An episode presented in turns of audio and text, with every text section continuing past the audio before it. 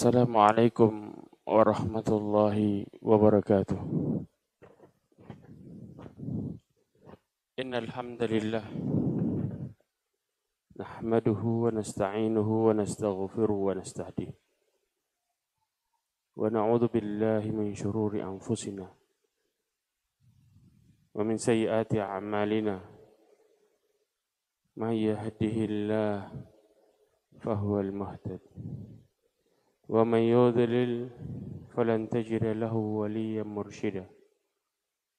أشهد أن لا إله إلا الله وحده لا شريك له وأشهد أن محمدا عبده ورسوله.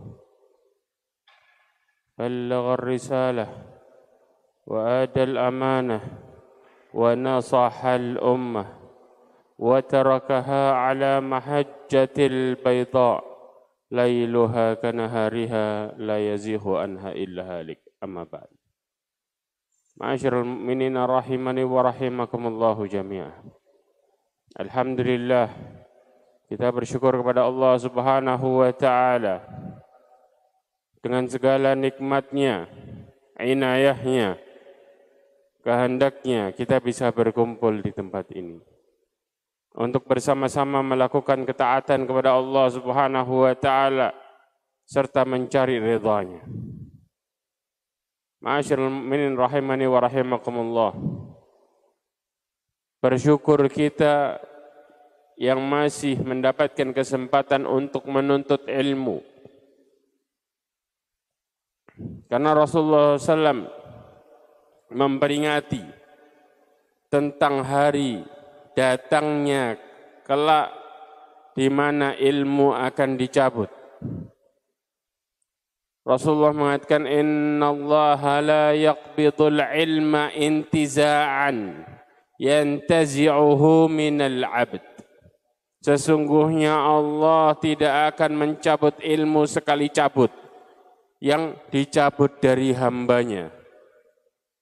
Akan tapi walakin biqabdil ulama. Dengan cara dicabutnya diwafatkannya para ulama.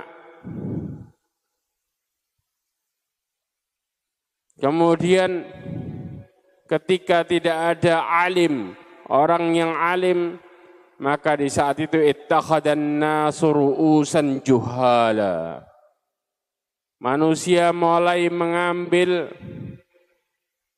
orang-orang yang menjadi rujukan mereka, orang-orang yang tanpa ilmu, orang-orang yang jahil dengan ilmu, maka mereka mulai mereka-reka.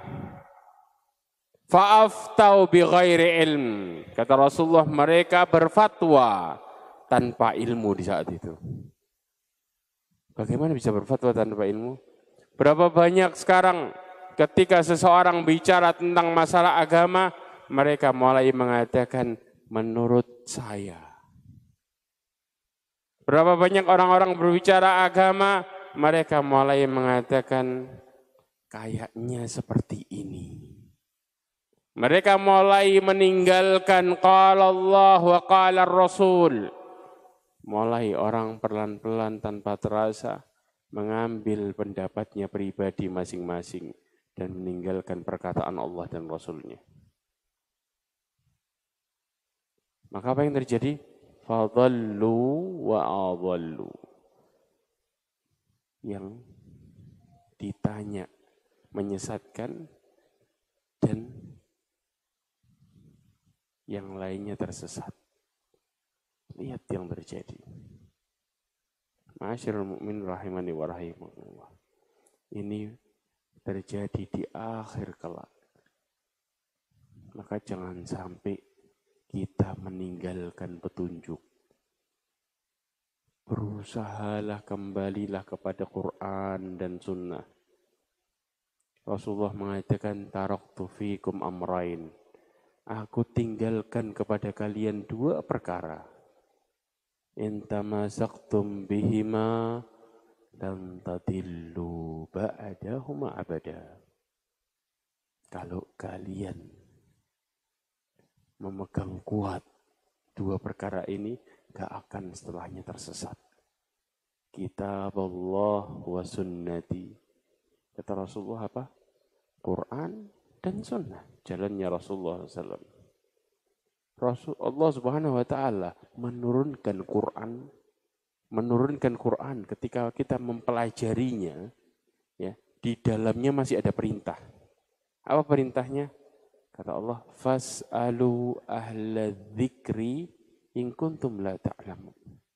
Kata Allah, tanya pada orang-orang yang ahli dzikri, alim, yang faham tentang perkara agama. Kalau kalian nggak tahu. Artinya apa? Kita masih disuruh belajar lagi. Allah turunkan Quran dengannya. Tapi kita masih disuruh bertanya tentang bagaimana prakteknya. Bagaimana petunjuk yang lebih gamblang lagi. Ini yang terjadi. Maka kalau kemudian kita bicara masalah hidup yang bahagia, kehidupan siratal mustaqim, nggak lepas dari yang namanya petunjuk ilmu agama yang benar. Makanya kemudian Rasulullah SAW juga mengatakan dalam hadisnya,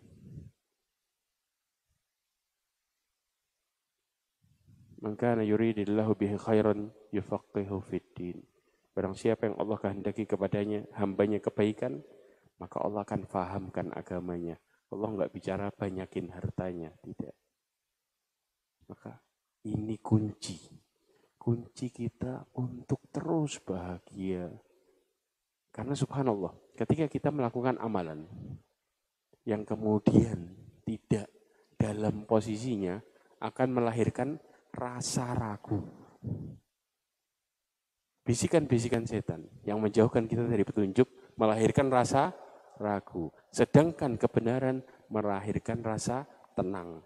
Pegang ini. Makanya Allah mengatakan dalikal kitabu la raiba fi. Bagi siapa? Yang ngamalin. Kitab yang tidak ada keraguan di dalamnya.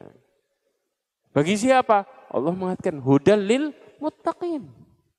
Karena apa? Allah jauhkan mereka dari rasa ragu, Allah ganti keraguannya dengan ketenangan. Allah ganti keraguannya dengan petunjuk. Sehingga mereka melangkah dengan penuh ketenangan dan keyakinan kepada Allah Subhanahu wa taala. Ini yang terjadi. Ya. Makanya kalau kemudian kita mulai ragu, bingung benar salah enggak, benar salah enggak. Ini berarti kita masih di tahap belum mempelajari secara total. Tapi kalau kita mempelajari secara benar, tahu ilmunya, maka kita melakukannya dengan tenang.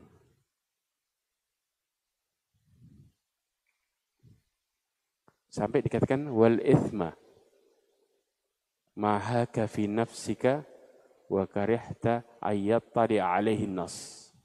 Tahu? Dosa itu apa yang ada di dalam hatimu yang membuat manusia yang lain ketika tahu tentang perkara itu, engkau nggak mau.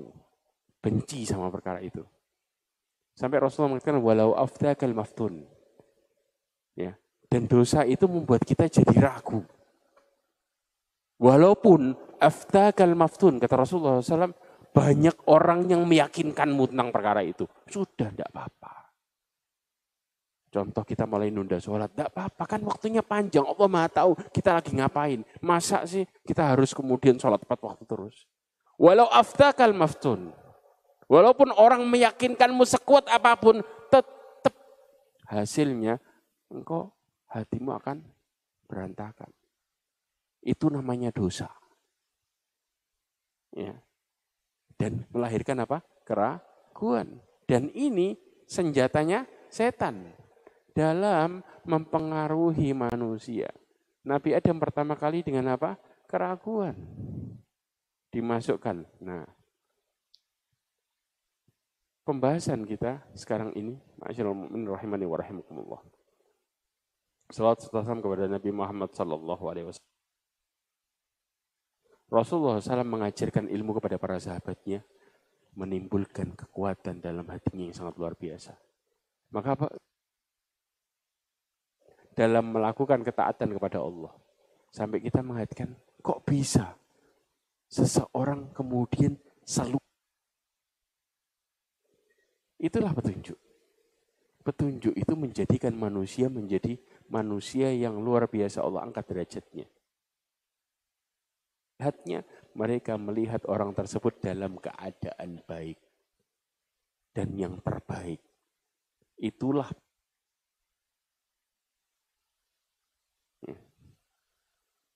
Pembahasan kita kali ini masih ada hubungannya sama tadi malam. Kalau tadi kita menjadi orang yang sabar, ya ciri-ciri orang yang sabar bagaimana, lalu kesabaran itu sendiri bagaimana. Sekarang lawannya sesuatu yang membuat kita jadi nggak sabar, penuh dengan keraguan dan lain sebagainya, yaitu pembahasan kita ada di dalam surat Al-A'raf ayat 11 sampai 25 kalau kita bicara secara total. Godaan setan yang, yang dikumpulkan sama Allah dalam satu dalam ayat yang begitu panjang dalam surat Al-A'raf. Yang lainnya apa namanya secara sepotong kemudian ini. Maka dalam surat A'raf kita akan A'udzu billahi minasyaitonir rajim. Walaqad khalaqnakum thumma sawwarnakum.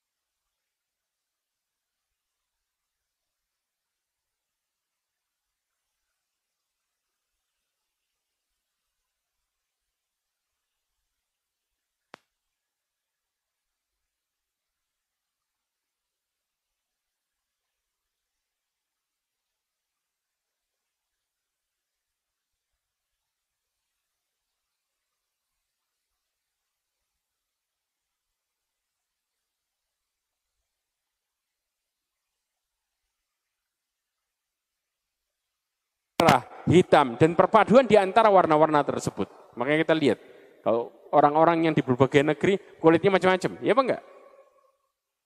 Kemudian apa? Dan di antara mereka bersifat ada yang lembut dan kasar, bahkan perpaduan antara lembut sama kasar. Ya kan? Kita sendiri, ya kita sama orang tua kita sifatnya beda. Belum tentu sama.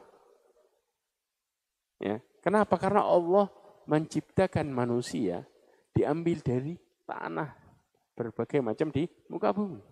Maka keluarlah sifat yang begitu macam. Ya. Bahkan antara keduanya serta di antara mereka ada yang baik, ada yang jahat. Sebagaimana Allah Subhanahu wa taala juga berfirman dalam surat Rum ayat 22. Wa min ayatihi khalqus samawati wal ardi wa ikhtilafu alsinatikum wa alwanikum inna fi dzalika laayatin lil alamin dan dari di antara tanda-tanda kebesaran Allah Allah menciptakan langit dan bumi. Perbedaan antara bahasamu subhanallah bahasa pun macam-macam. Bahasa Jawa juga subhanallah. Di Jawa bahasanya macam-macam enggak macam-macam Ya. Dan warna kulitmu, kata Allah, dan warna kulitmu. Sungguh pada yang demikian itu benar-benar ada tanda-tanda bagi orang-orang yang mengetahui. Ya.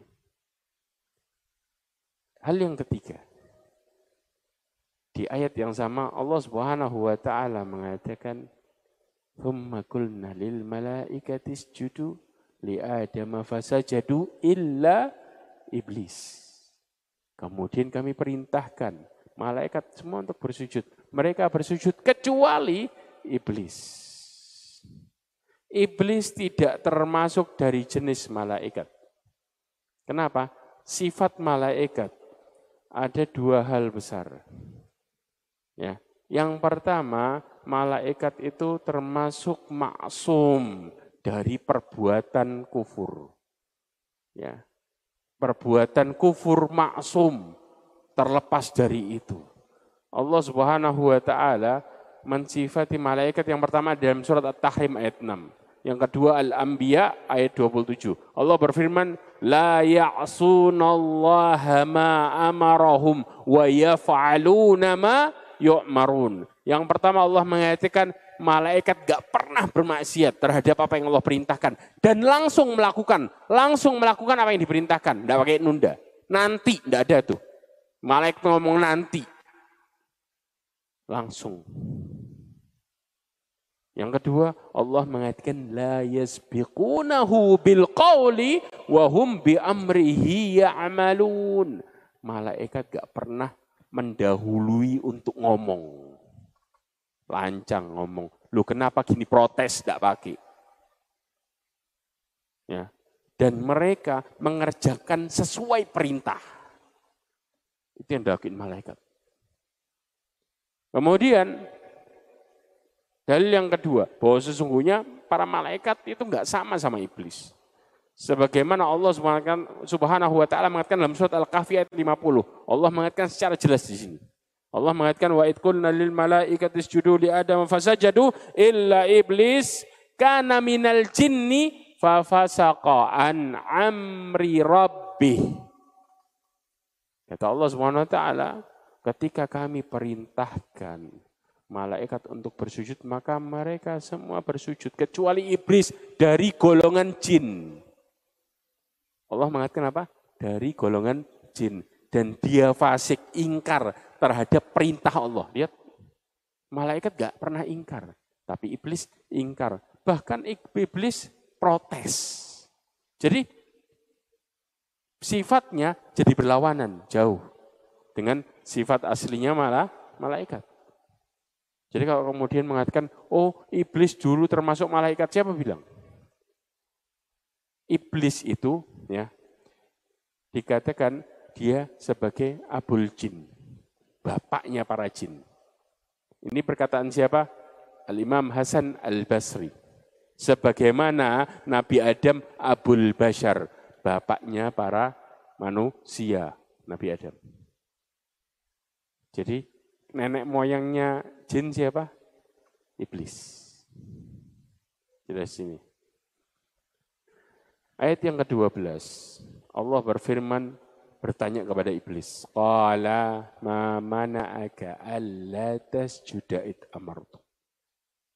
Allah bertanya, apa yang membuat kamu enggak mau untuk bersujud ketika aku perintahkan engkau? Iblis mengatakan, Qala ana khairum minhu. Qala ana khairum minhu. Khalaqtani min nar wa khalaqtahu min tin. Kata iblis apa? Saya lebih baik darinya. Engkau menciptakan saya dari api dan engkau menciptakan dia dari tanah. Ini ya pengakuannya iblis, ngaku-ngaku. Nah, yang pertama yang kita harus pahami adalah apa yang dilakukan iblis ketika dia nggak mau melakukan ini. Tahu berapa pelanggaran yang dilakukan iblis? Iblis melakukan tiga pelanggaran besar sekaligus. Bayangin coba, tiga langsung. Makanya subhanallah, sampai ulama mengatakan, enggan melakukan perintah, itu lebih parah daripada kita melanggar aturan. Paham ya? Tidak mau melakukan perintah Allah, itu lebih parah daripada kita melanggar aturan. Ya. Pelanggaran yang pertama, Allah Subhanahu wa taala menjelaskan qala ma mana'aka alla tasjuda id amartuk. Ya. Iblis di sini membangkang. Ketika Allah mengatakan, kenapa engkau tidak mau bersujud? It amartuk ketika aku memerintahkan engkau. Jelas? Dalam surat Al-A'raf ayat berapa? 12. Pelanggaran yang kedua, Allah sebutkan di dalam surat Al-Hijr ayat 32.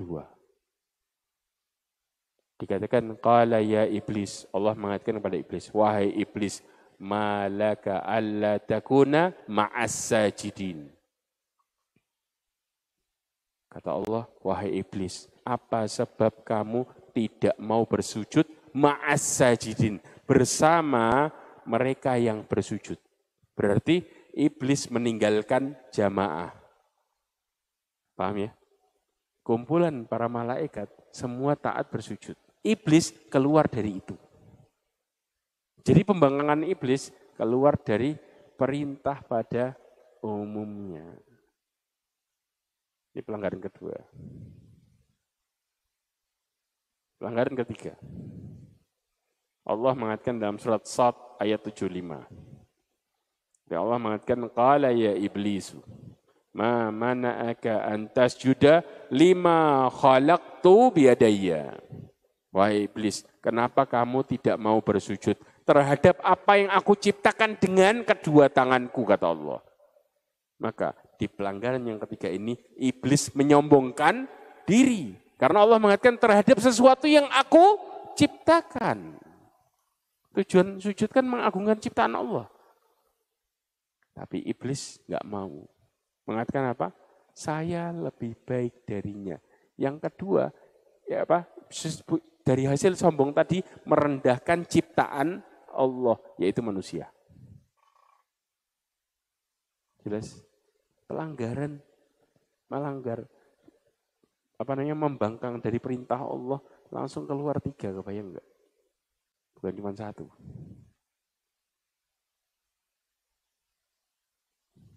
Tapi nanti kita akan bahas di satu titik iblis itu masih dia sadar tentang Allah siapa. Tapi yang diajarin muridnya lebih parah daripada iblis. Nanti kita akan buktikan. Ya. Nah, dalam masalah meninggalkan ketaatan, yaitu al-jamaah. Perhatikan baik-baik di akhir zaman itu Allah berbicara tentang kebanyakan manusia, kebanyakan manusia mereka adalah jamaah itu bukan harus selalu banyak. Paham ya? Mereka yang di jalan ketaatan itu yang disebut jamaah yang sebenarnya. Ya. Kalau kita bicara kebanyakan manusia, kebanyakan manusia itu mereka ingkar, kebanyakan. Kenapa? Allah mengatakan dalam surat Al-An'am ayat 116. Allah berfirman, "Wa in tuti man fil ardi yudilluka an sabilillah." Kalau engkau mentaati kebanyakan manusia di muka bumi, maka akan menyesatkanmu dari jalan Allah. Ini kita bicara kebanyakan. Jadi kalau kita bilang, loh yang disebut kelompok jamaah itu umumnya manusia, siapa bilang? Karena Rasulullah SAW mengatakan ya dalam dua hadis dengan dua riwayat yang berbeda. Yang pertama riwayat Abu Dawud. Ketika Rasulullah mengatakan ala inna man qablakum min ahli kitab iftaraqa ala thintaini wa sab'ina millah. Bukankah sebelum kalian ahli kitab terpecah jadi berapa? 72 golongan. Kemudian wa inna hadhil millah. Dan agama ini sataftariqu ala thalathin wa sab'ina. Ya, dan umat ini akan terpecah jadi 73 golongan. Tinteni wa sab'una finnar wa wahidatun fil jannah wa hiya al jamaah. Ya, 72-nya masuk neraka, satunya masuk surga, yaitu al jamaah. Maksudnya apa al jamaah? Di dalam hadis yang diriwayatkan oleh Tirmidzi dijelaskan yang dimaksud jamaah. Rasulullah mengatakan dalam lafaz yang mirip, kemudian dengan mengatakan qala man ana alaihi wa ashabi. Orang-orang yang mengikutiku dan para sahabatku. Itu yang dimaksud. Kemudian bukti yang kedua, kenapa jamaah nggak harus banyak? Perkataan Fudail ibn Iyad. Fudail ibn Iyad mengatakan, la tastawhish turuqal huda liqillatin ahliha wa la taghtar bikathratil halikin.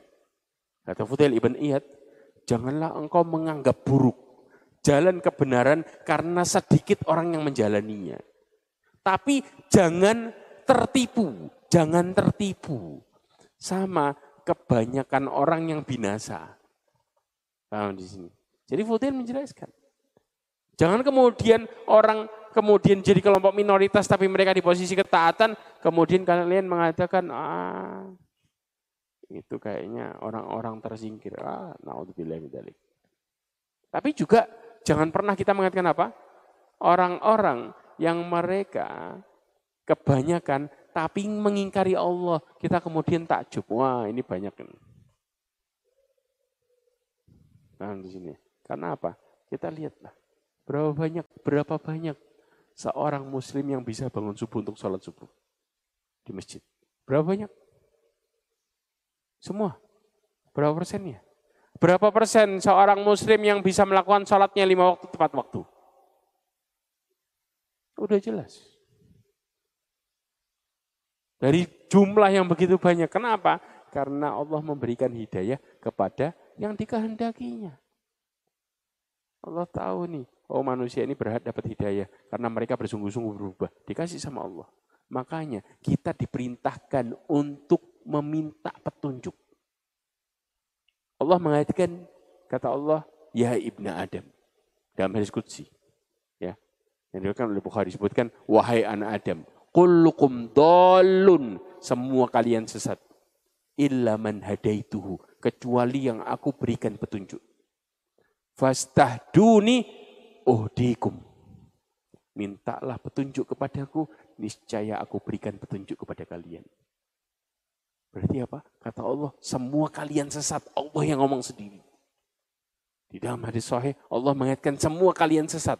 Coba, kita ini lahir, ada yang langsung tahu bagaimana cara sholat, bagaimana ini. Ngomong aja nggak bisa, jalan nggak bisa.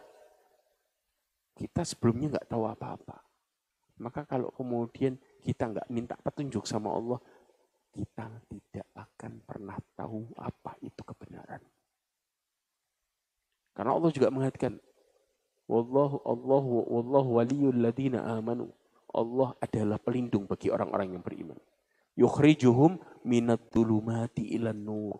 Allah mengeluarkan mereka dari kegelapan, keraguan, kesesatan, kemaksiatan, ilan nur kepada cahaya hidayah. Ya jelas. Ya. Lanjutkan lagi. Pernyataan iblis itu batil. Kenapa batil? Di dalam tafsir Abdurrahman, Syekh Abdurrahman As-Sa'di menjelaskan. Ketika iblis mengatakan, saya lebih baik baginya. Saya diciptakan dari api. Siapa bilang api lebih baik daripada tanah? Syekh Abdurrahman As-Sa'di mengatakan, kebiasaan api adalah membakar. Merusak dan goyah. Iya kan? Api, apa ada api lurus? Gini tuh api. Dan mudah terburu-buru, cepat. Cepat ngasbisinnya maksudnya. Api, kalau kita nggak pinter manfaatin, habis tuh yang di sekitar kita. Iya apa enggak? Ada. Api kemudian jadi memelihara. Ada enggak kisahnya? Nah, kecuali apa? kecuali api yang Allah perintahkan untuk mengamankan Nabi Ibrahim. Baru itu dalam sejarah itu. Baru itu. Ketika Allah mengatakan, Ya nari, kuni berdan wasalaman ala Ibrahim. Kalau Allah nggak perintahin, nggak bakal api jadi dingin. Dan selamat. Nggak akan. Karena sifatnya jauh. Makanya iblis mengatakan, saya lebih baik. Ini pengaku ngaku-ngaku. Sedangkan sifat tanah tenang. Ya. Kalau Allah nggak merintahkan tanah buat goyang, ada tanah goyang. Nah, kalau seandainya tanah sifatnya goyang, kita nggak bakal bisa berjalan di atas muka bumi. Ya kan? Nah, kemudian apa? Mudah diolah, subhanallah. Bangun rumah pakai apa? Kalau nggak pakai tanah. Ya kan? Walaupun kita bicara kapur dan sebagainya, sumbernya sama. Kemudian bermanfaat sehingga dapat menumbuhkan tanaman. Ada tanaman tumbuh dengan sendirinya nggak pakai media. Nah, ngawang gitu nggak pakai apa-apa taruh gitu gantung. Nggak ada kan? Makanya subhanallah ya tanam tanah.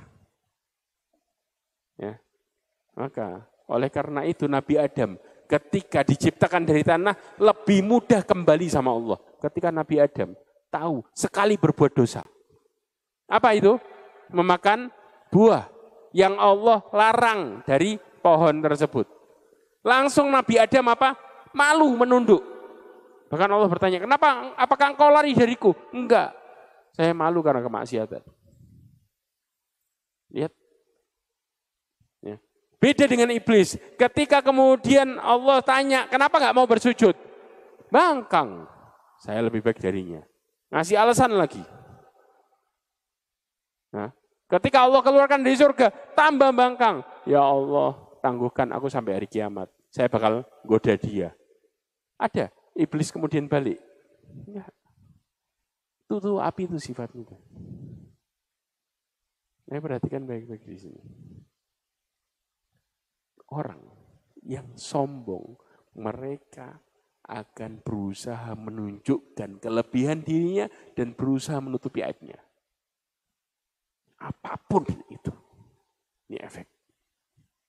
Makanya kemudian ketika manusia disalahkan dalam posisi sombong, ada yang terima nggak? Kalau terima bukan sombong namanya. Itu efeknya. Ya, maka subhanallah. Ketika berbuat salah, Nabi Adam bertobat tunduk pada perintah Allah, mengakui kesalahan, meminta ampun. Berbeda dengan iblis, sombong, angkuh. Di sinilah diketahui bahwa jika seorang terkena fitnah syahwat, lebih mudah kembali daripada orang kena fitnah syubhat. Ya. Syekh Abdurrahman Sa'di mengatakan orang terkena fitnah syahwat itu lebih gampang balik daripada kena fitnah syubhat. Orang kalau sudah kena fitnah syubhat dan ngerasa syubhatnya benar, ada yang mengakui mengatakan, ini kan benar. Ini kan juga baik. Nah, itu bahayanya. Gak gampang balik. Kecuali mereka mengetahui kesalahan tersebut. Mana yang lebih ngeri? Lebih ngeri syubhat daripada syahwat. Makanya Rasulullah SAW mengatakan apa? Innal halalu bayyin. Wa innal haramu bayin wa bainahuma umurun mustabihat. Halal itu jelas, haram jelas. Di antara keduanya ada perkara syubhat. Faman waqa'a fi syubhat faqad waqa'a fil haram. Orang yang jatuh ke dalam syubhat, mereka jatuh ke dalam haram. Tapi orang yang meninggalkan syubhat, faqad istabra dinihi wa irdi. Mereka yang menjaga agama sama kehormatannya. Itu yang selamat. Karena itu lebih parah daripada syahwat. Sebagaimana iblis. Ayat ke-13, Allah mengatakan, Qala fahbit minha fama yakunu laka an tatakabbara fiha fakhruj innaka minas saghirin. Allah mengatakan, kata Allah apa? Allah berfirman, turunlah kamu dari surga. Kenapa? Engkau enggak pantas menyombongkan diri. Lihat sifat. Ketika manusia sombong, Allah buat dia kecil dan hina. Namun ketika mereka menghinakan diri di hadapan Allah, Allah buat dia mulia dan besar kedudukannya. Jadi hukum terbalik. Paham ya? Kalau dia membesarkan dirinya, maka Allah akan hinakan dia. Tapi kalau dia menghinakan dirinya di hadapan Allah, maka Allah akan muliakan dia. Jadi nggak perlu kita cari siapa diri kita, apa kelebihan kita, enggak. Karena ingat, kelebihan kita semua datang dari Allah. Kita ini bukan siapa-siapa. Ya. Maka di sini hal yang pertama yang kita harus pahami, sifat iblis itu gimana? Supaya kita paham. Berarti apa? Kalau sifat iblis gimana, muridnya juga nggak jauh dari gurunya. Ya. Yang pertama, ada di dalam Al-Quran Allah sebutkan empat sifat secara global. Yang pertama Allah mengatakan dalam surat Al-Hijr ayat 34. Qala fakhruj minha fa innaka rajim. Kata Allah Subhanahu wa taala, keluarlah engkau dari surga karena engkau terkutuk. Satu. Sifat kedua. Allah Subhanahu wa taala berfirman dalam surat Al-Hijr ayat 35. Wa inna alaika la'nata ila yaumiddin. Iblis itu terlaknat. Engkau terlaknat sampai hari kiamat. Terkutuk, kemudian terlaknat lagi. Sifat ketiga.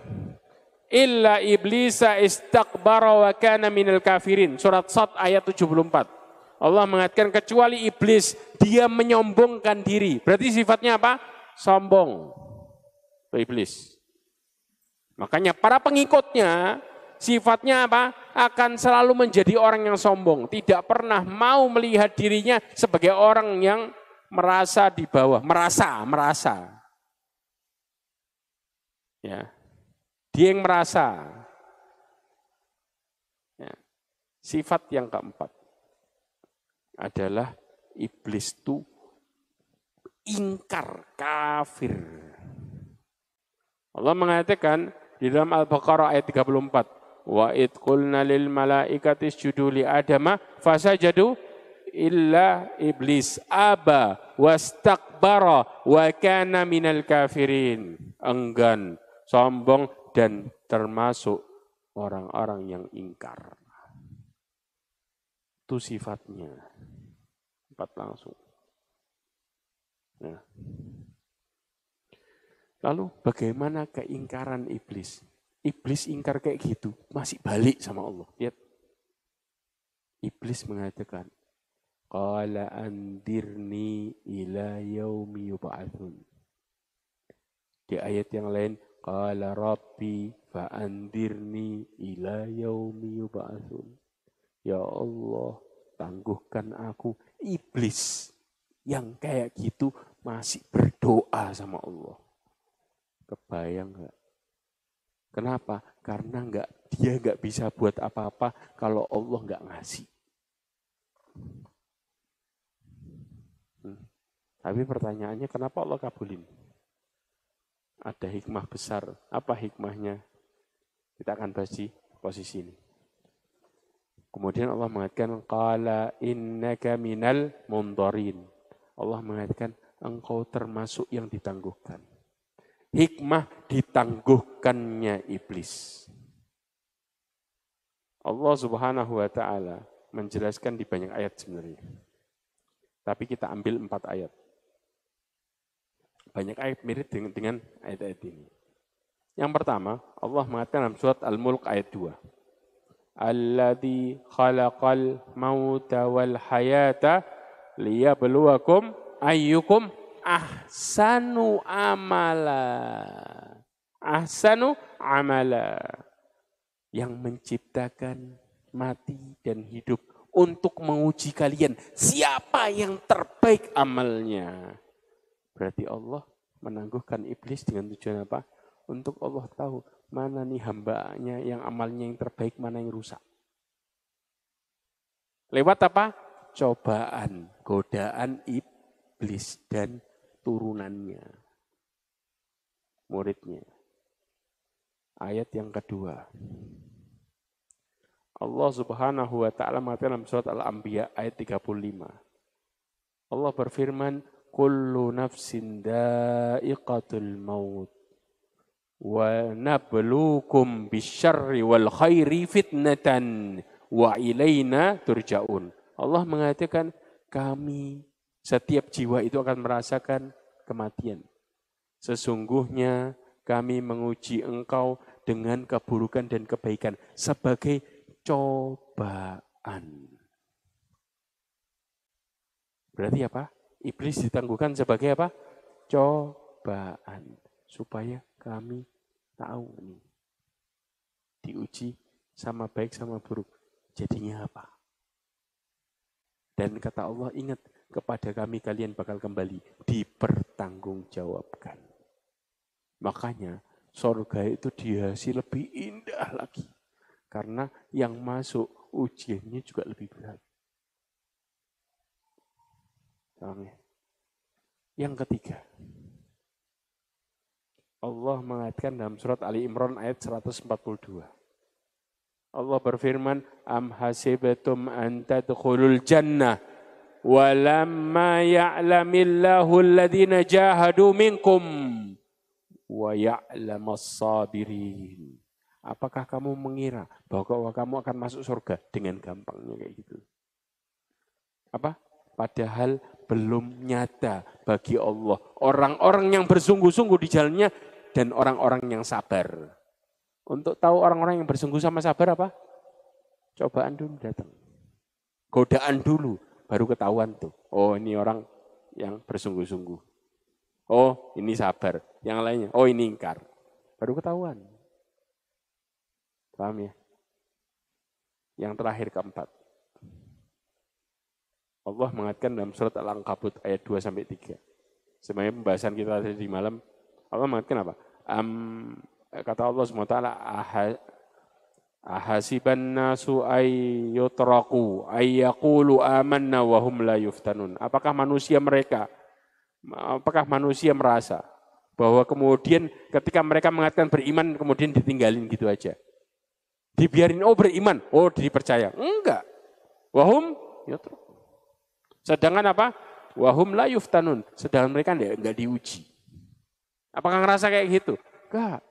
Karena Allah mengatakan apa? Walaqad fatanna alladziina min qablihim fala ya'lamanna Allah fala ya'lamanna Allahu alladziina sadaqu wa al-kadzibin. Kata Allah SWT, kami telah menguji orang-orang sebelum kalian supaya kami tahu mana yang jujur sama imannya, benar dia beriman dan mana yang bohong.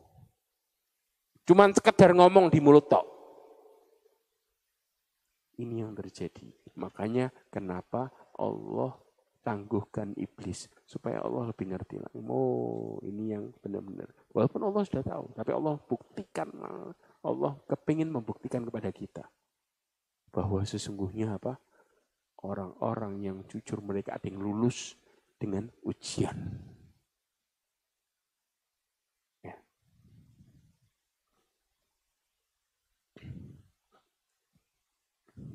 Kemudian Allah SWT berfirman di ayat 16-nya. Qala fa bima aghwaytani la'udanna lahum siratakal mustaqim. Ini janji iblis, janji jelek nih. Allah mengatakan apa? Iblis menjawab ketika sudah ditangguhkan. Kata Allah, karena engkau menyesatkanku, kata iblis. Aku akan menghalangi itu mereka, para anak Adam dari jalanmu yang lurus. Bakal saya sesatin juga Kenapa? Dendam kesumat. Kenapa iblis dendam? dikeluarin dari surga. Gara-gara nggak mau sujud. Sekarang saya juga mau ngeluarin mereka juga. Ini dendamnya iblis.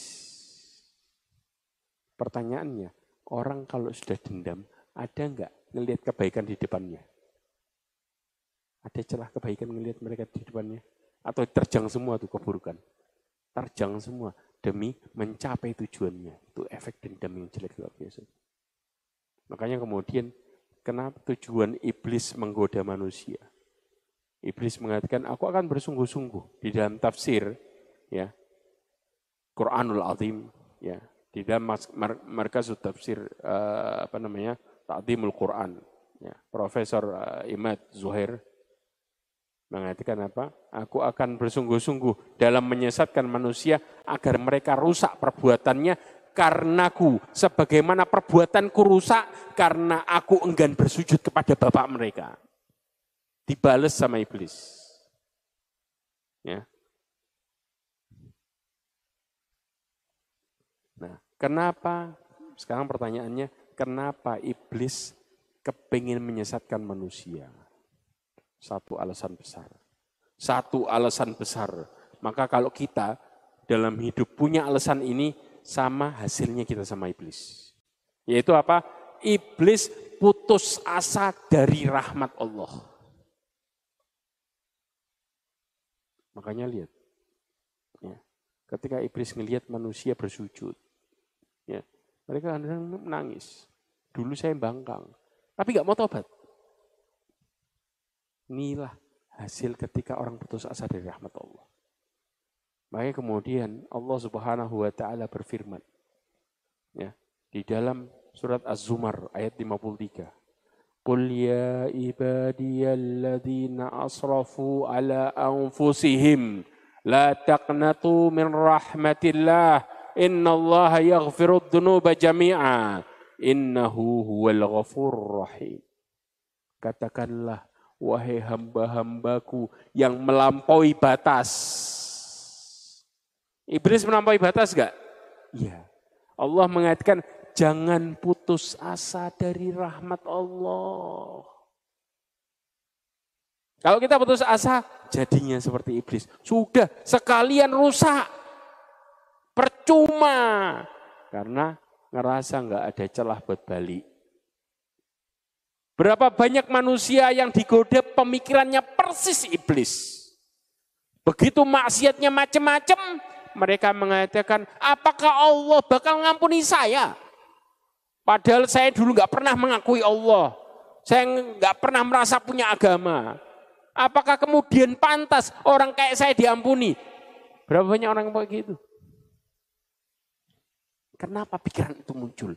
Karena iblis kepingin pemikirannya sama yang digoda sama. Makanya banyak pertanyaan, Ustaz, kayaknya saya nggak bakal diampuni deh. Berapa banyak orang-orang yang mengatakan itu? Karena iblis juga putus asa. Maka orang yang mereka putus asa, mereka berdalil yang sama. Saya ini sudah ini. Kenapa? Berarti mereka menyamakan hubungannya manusia sama manusia. Allah beda sama makhluknya. Kenapa mereka putus asa? Gara-gara mereka menyamakan. Kalau saya sama salah sama manusia dengan kesalahan yang model kayak gini mereka nggak bakal maafin seumur hidup. Tapi tidak dengan Allah. Tidak beda. Allah mengatakan, Inna Allah yaghfirud jami'a. Allah mengatakan, Allah mengampuni semua dosa, semua. Kalau kita balik, inilah kata-kata yang mematahkan putus asa tadi. Jelas ya? Maka kemudian Allah mengatakan innahu huwal ghafurur rahim. Dialah yang maha memberi ampunan dan maha menyayangi. Subhanallah, lihat. Ini yang terjadi. Ini yang harus kita pahami. Maka kalau kemudian datang pertanyaan yang sama, apakah Allah mengampuni saya? Jawabannya, apakah kita mau bertobat? Selesai. Allah Maha Pengampun.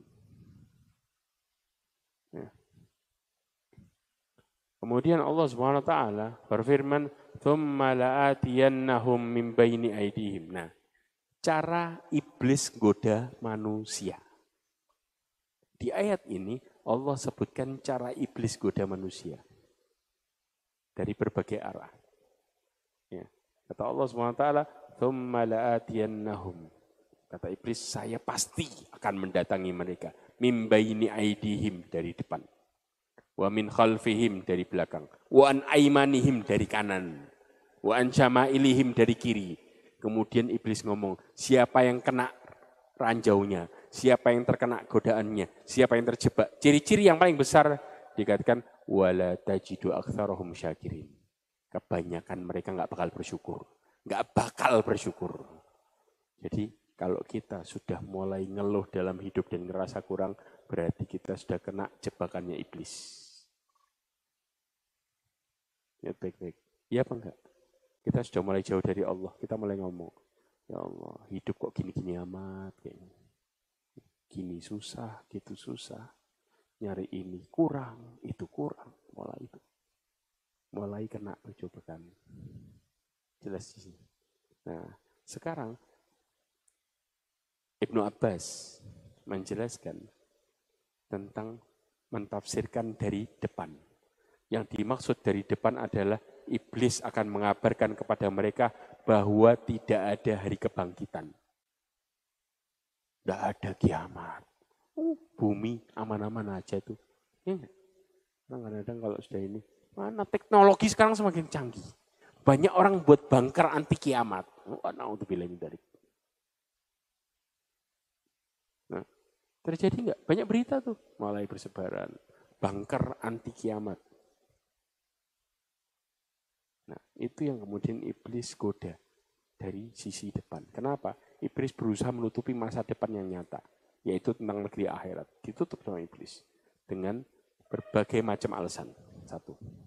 Dari belakang, yaitu tentang urusan dunia. Ya, makanya Allah berfirman apa? Wal akhiratu khairul laka minal ula. Akhirat, ya masa depan itu jauh lebih baik bagimu daripada ula. Ula itu apa? Yaitu kehidupan dunia yang belakang tuh. Ya, maka iblis menghiasi dan mengajak mereka untuk ngejar dunia. Hidup ini sementara, manfaatin. Kapan lagi? Masa mau sengsara di dunia? Mati belum tentu dapat apa-apa. Tuh, ya. bisikan mulai masuk, mulai keracunan kita dapat posisi. Berapa banyak orang yang mengatakan hidup sementara, jangan dibuat susah. Maksud susah di sini apa?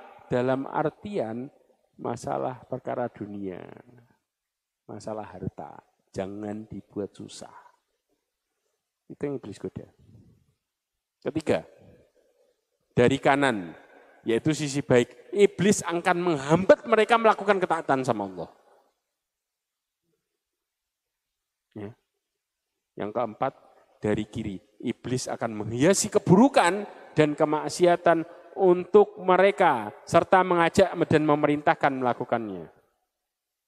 Perhatikan baik-baik. Masyaallah mu'minin rahimani wa rahimakumullah. Pegang dan camkan ayat ini baik-baik. Allah Subhanahu wa taala mengatakan dalam surat Al-An'am ayat 112. Cara iblis benar-benar menghiasinya gimana? Allah berfirman, "Wa kadzalika ja'alna likulli nabiyyin aduwwan syayatinal insi wal jinni yuha ba'dhum ila ba'din zuhrufal qawli ghurura." Kata Allah SWT, demikian kami jadikan setiap nabi, kami jadikan musuh mereka. Yaitu apa? Yang terdiri dari setan-setan. Siapa setannya? Manusia sama jin. Setan itu ada dua jenis, manusia sama jin. Kemudian satu dengan yang lainnya saling memperindah kata-kata sebagai tipuan. Makanya subhanallah. Yang pertama, ketika kita sholat Allahu Akbar. Kemudian mulai Oh, ternyata kuncinya ada di bawah bantal. Kok lupa tadi tak cariin. Kejadian mbak ini. Sholat Allahu Akbar. Loh, kompornya udah mati apa belum tuh?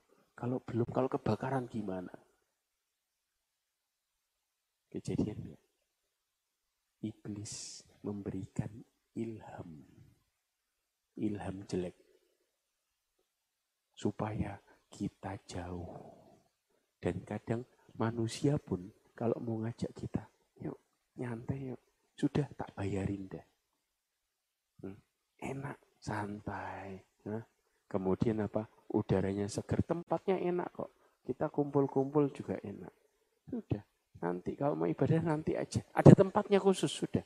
Jangan punya takut. Duduk sini. Apa? Manusia juga mulai ngasih iming, iming. Sama. Ini cara iblis. Ilmunya sama, sumbernya satu. Makanya lihat. Kita kalau digoda, mana yang lebih dahsyat? Yang lebih dahsyat modelnya apa? Manusia. Makanya kalau sudah kayak gini, ya kadang-kadang kita auzubillah minasyaitonir rajim enggak ngefek kadang-kadang. Tapi kalau jin masih ketakutan, manusia tambah bangkang. Paham ya di sini ya? Sifat mereka mereka akan saling memberikan kata-kata yang indah. Zuhrufal qawli gururo. Itu sifat sifat setan, manusia atau jin. Apa pun itu, kata Allah, zuhrufal qawli gururo. Mereka memperhias kata-katanya sehingga maksiat keburukan jadi kebaikan. Jelas. Selalu ada ide untuk melakukan itu. Mereka idenya dari mana? Setan, jin, ngasih ilham. Makanya subhanallah. Ya, kadang-kadang orang di kamar mandi, nggak baca doa, nongkrong dapat ide. Hmm. Sholat nih, begitu sholat dapat ide, oh kerjaan paling enak kerja ini. Tengah sholat. Kira-kira nikmat atau musibah? Musibah. Jangan mikir itu nikmat. Datangnya dari setan. Berusaha gimana cara kita nggak bisa sholat dengan baik. Selesai. Contoh. Nah, pertanyaannya, mengapa iblis tidak ngomong saya goda dari atas? Subhanallah. Abdullah ibn Abbas mengatakan di dalam tafsir At-Tabari disebutkan Allah tidak mengatakan dari atas karena rahmat Allah datangnya dari atas. Kata Allah apa? Walau anna ahlal qura amanu wattaqau la fatahna alaihim barakatim minas sama wal dan dari bumi. Tapi keberkahan turunnya dari mana? Disebutkan pertama dari langit, dari atas. Rahmat turunnya dari mana? Dari atas. Itu yang iblis gak bisa goda. Dan juga manusia kalau melihat ke atas sadar siapa dirinya. Melihat keciptaan Allah aja. Oh ternyata saya ini kecil.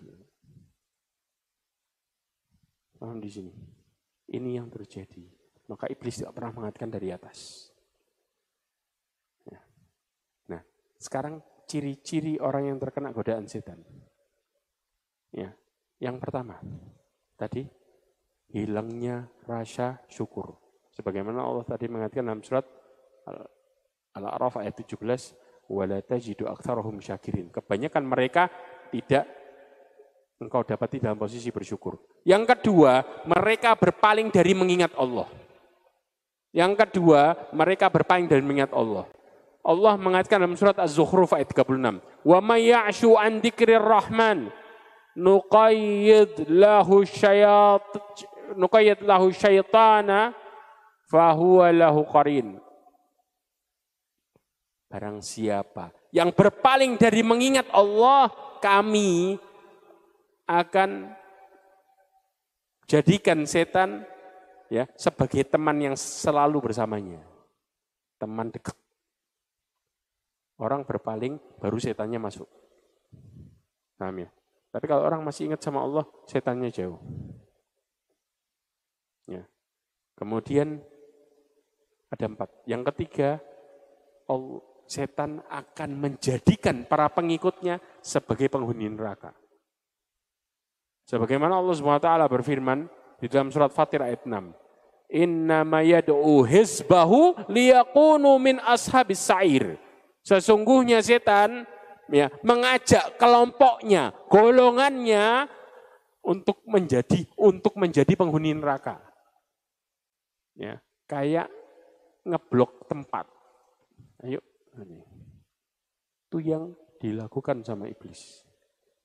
Ciri-ciri yang terakhir adalah mereka selalu menyelisihi aturan selama jadi pengikut. Jadi nggak ada istilahnya pengikut iblis taat, tidak ada. Ya. Allah berfirman dalam surat Nur ayat 21.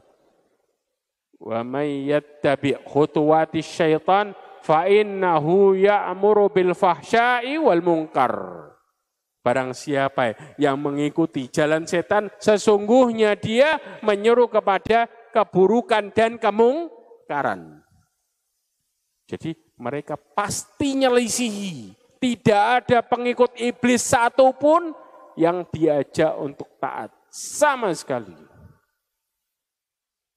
Ya. Bahkan iblis, setan nih setan, ngajari untuk menjauh dari setan yang lain. Abu Hurairah. Ya, ketika ngajarin ayat kursi, apa kata Rasulullah? Sodakoka. Di saat itu dia jujur.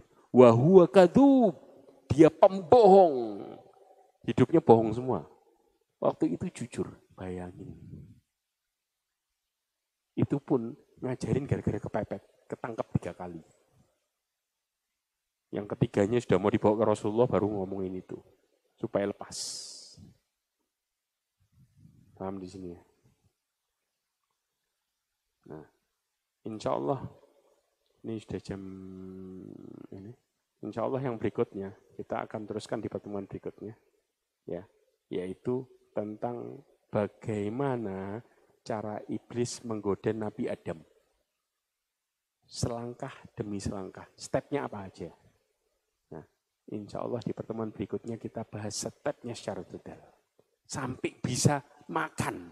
Padahal sebelumnya Allah mengatakan kepada Nabi Adam, sesungguhnya iblis adalah musuhmu yang nyata. Sebelumnya sudah ada peringatan. Tapi kenapa kan iblis kok bisa berhasil? Artinya, kalau kita digoda dengan metode yang sama, kita juga gampang kena.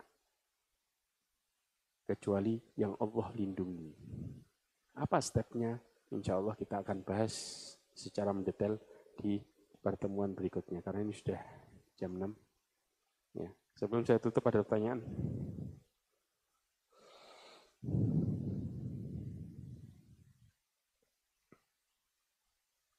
Ada? Oke. Insya Allah mudah-mudahan apa yang kita pelajari hari ini bisa menjauhkan kita dari godaan-godaan setan. Dan ingat, iblis tidak akan pernah bisa menggoda hamba Allah yang ikhlas. Allah berfirman, kata iblis, illa ibadika minhumul mukhlasin. Kecuali hamba-hambamu yang ikhlas. Itu iblis tidak akan pernah bisa karena Allah melindungi mereka. Orang yang ikhlas adalah disebutkan pengertiannya adawa munadhar ilal khaliqi dunal makhluk mereka selalu melihat ke Allah dalam melakukan berbagai aturan. Serta mereka berharap kepada Allah, kembali kepada Allah. Dan mengesampingkan pendapat manusia. Ini yang harus dipegang. Karena berapa banyak kita melakukan sesuatu takut apa kata orang. Kalau kita sudah mulai kayak gini, maka kita jauh dari keikhlasan. Jangan pernah ini terjadi dalam hidup kita. Mudah-mudahan Allah menjauhkan kita dari sifat-sifat yang seperti ini. Mudah-mudahan Allah memberikan kita istiqamah. Mudah-mudahan Allah memberikan kita petunjuknya. Serta mudah-mudahan Allah menyelamatkan diri kita dan keluarga kita. Menutup hidup kita semua dengan husnul khatimah. Ini yang bisa saya sampaikan kurang lebihnya mohon maaf. Subhanakallah wa bihamdika asyhadu an la ilaha illa anta أستغفرك وأتوب إليك ثم السلام عليكم ورحمة الله وبركاته.